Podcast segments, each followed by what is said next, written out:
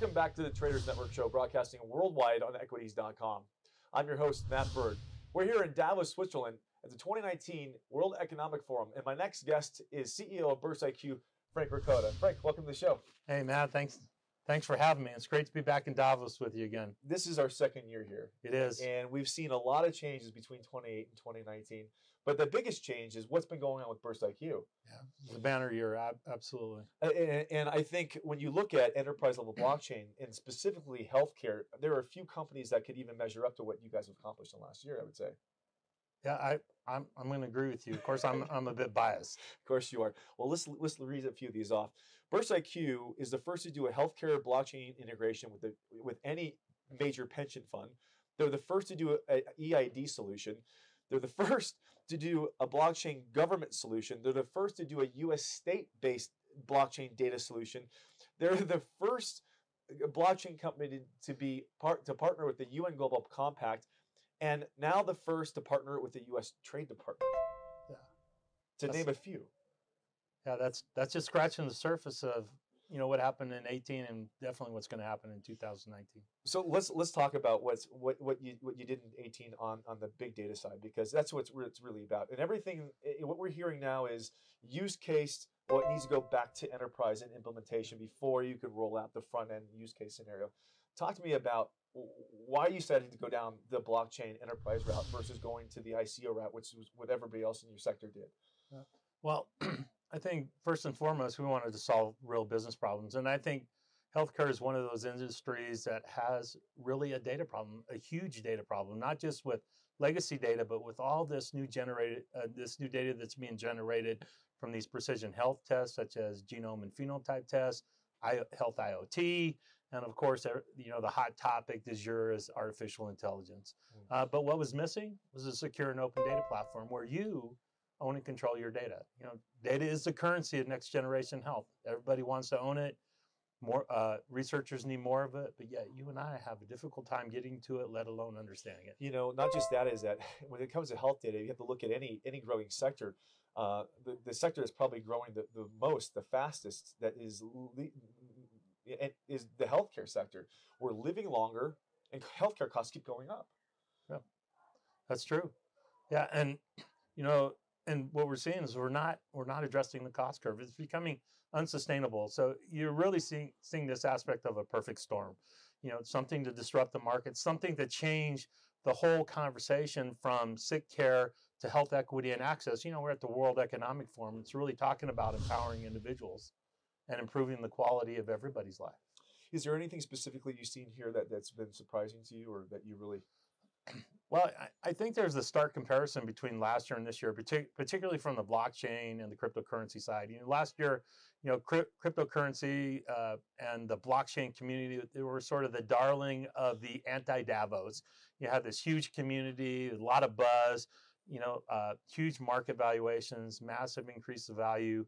Um, happened with the um, with the bear with the bear market over the last year is that a lot of that buzz is gone. But you know, what I find very encouraging, the conversations are a lot a lot deeper and a lot more meaningful than they were last year, just centered around the buzz. Well, it seems like you a lot, you a lot more legitimate organizations versus a lot of um, use case concepts. I think we had a lot of people who had the means to get here, who made a lot of money from Bitcoin, but as Bitcoin, you know, slowly decreased in value, uh, the the real business models began began to surface and, and rise up, and, and so that's right.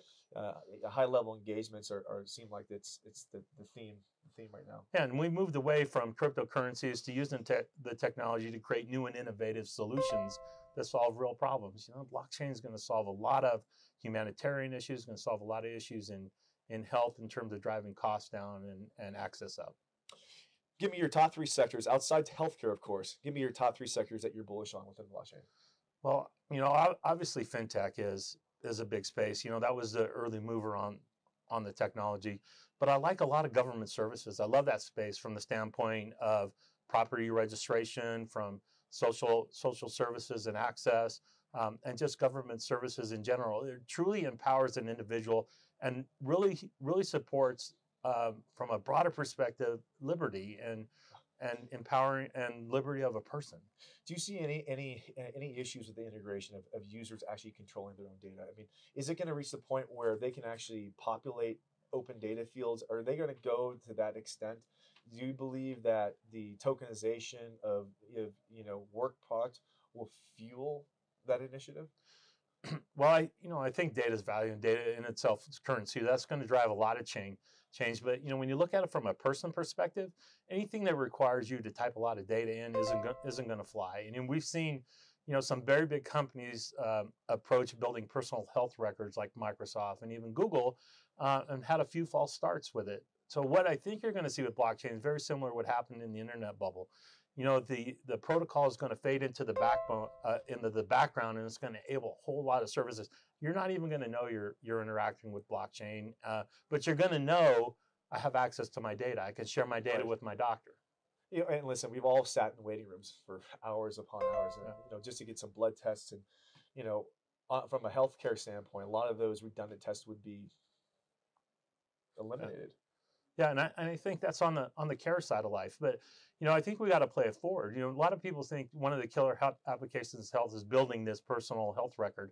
You know, and I think that's looking back. I think what's going to happen is we're at this precipice of of really what we would call a health singularity, kind of this convergence of technology and access that's going to change the whole the whole way we interact with our own personal health and with our care providers. So I think we're seeing we're seeing the evolution of an industry in health delivery.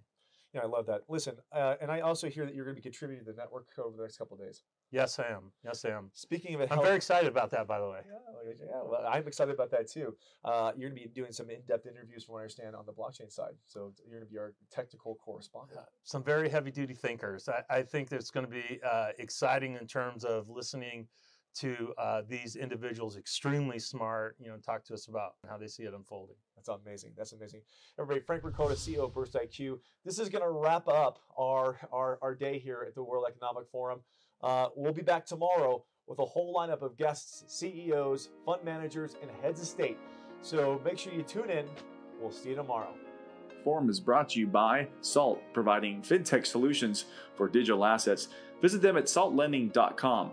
Special thanks to Russia House and roscongress.org for hosting our show here in Davos in the World Economic Forum. And a special shout out to Burst IQ for their expert commentary in blockchain and technology. And thank you, 1 800 Public Relations, for all your PR and media support.